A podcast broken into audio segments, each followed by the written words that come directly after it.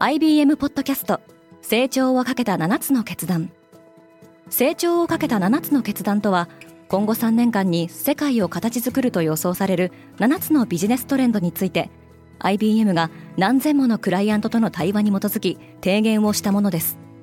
このポッドキャストでは変化の激しい時代において企業が下すべき成長をかけた7つの決断について日本 IBM の7人の専門家と考えていきます。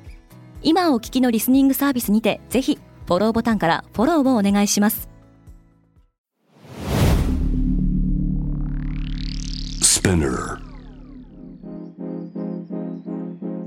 おはようございます。アシュリーです。7月25日月曜日世界で今起きていること。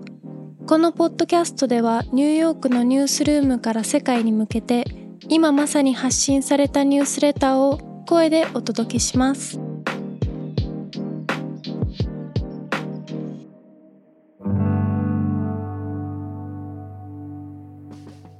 WHO はサル痘の感染拡大について国際的な公衆衛生上の緊急事態であると宣言した。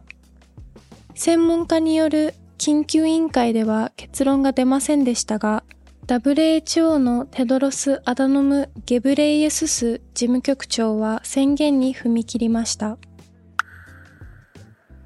中国が猛暑に見舞われた気温が40度を上回ったことで、氷河の誘拐と森林火災の発生についての警告が出されています。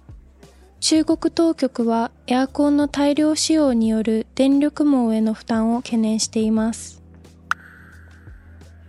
オミクロン株が日本で急増している1日あたりの新規感染者が20万人以上となりました。高いレベルの感染対策を行う日本における過去最高の感染者数です。中国が新たな実験棟を打ち上げた。中国は実験棟ウェンシャンを搭載した大型ロケット LM5 の打ち上げに成功しました。建設中の宇宙ステーションシャンゴンに連結予定である3つの実験棟のうち2つ目の打ち上げが完了したことになります。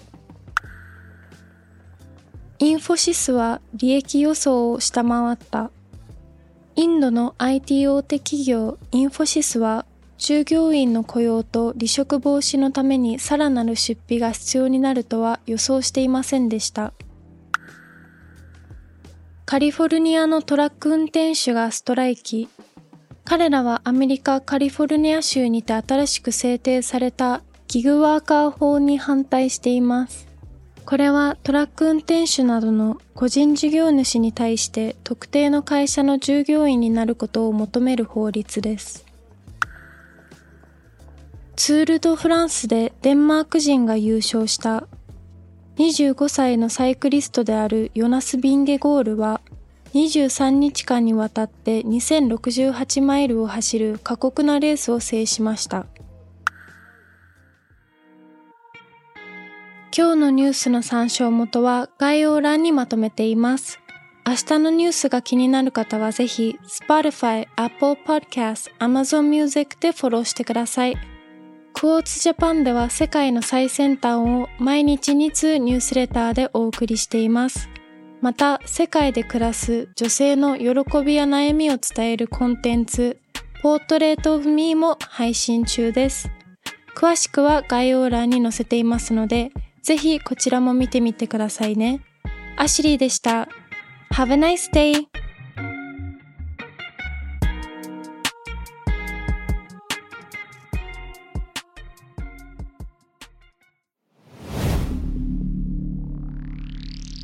Spinner.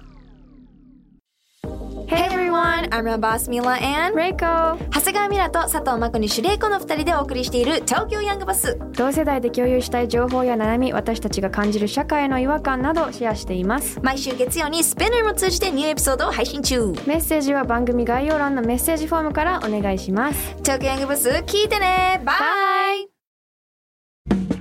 リスナーの皆様より多くのリクエストをいただいている話題のニュースを深掘りしたエピソードを週末の有料版で配信中です。今なら1ヶ月無料トライアルを実施中。詳細は概要欄に記載しています。この機会にぜひ聞いてみてくださいね。感想ご意見もお待ちしています。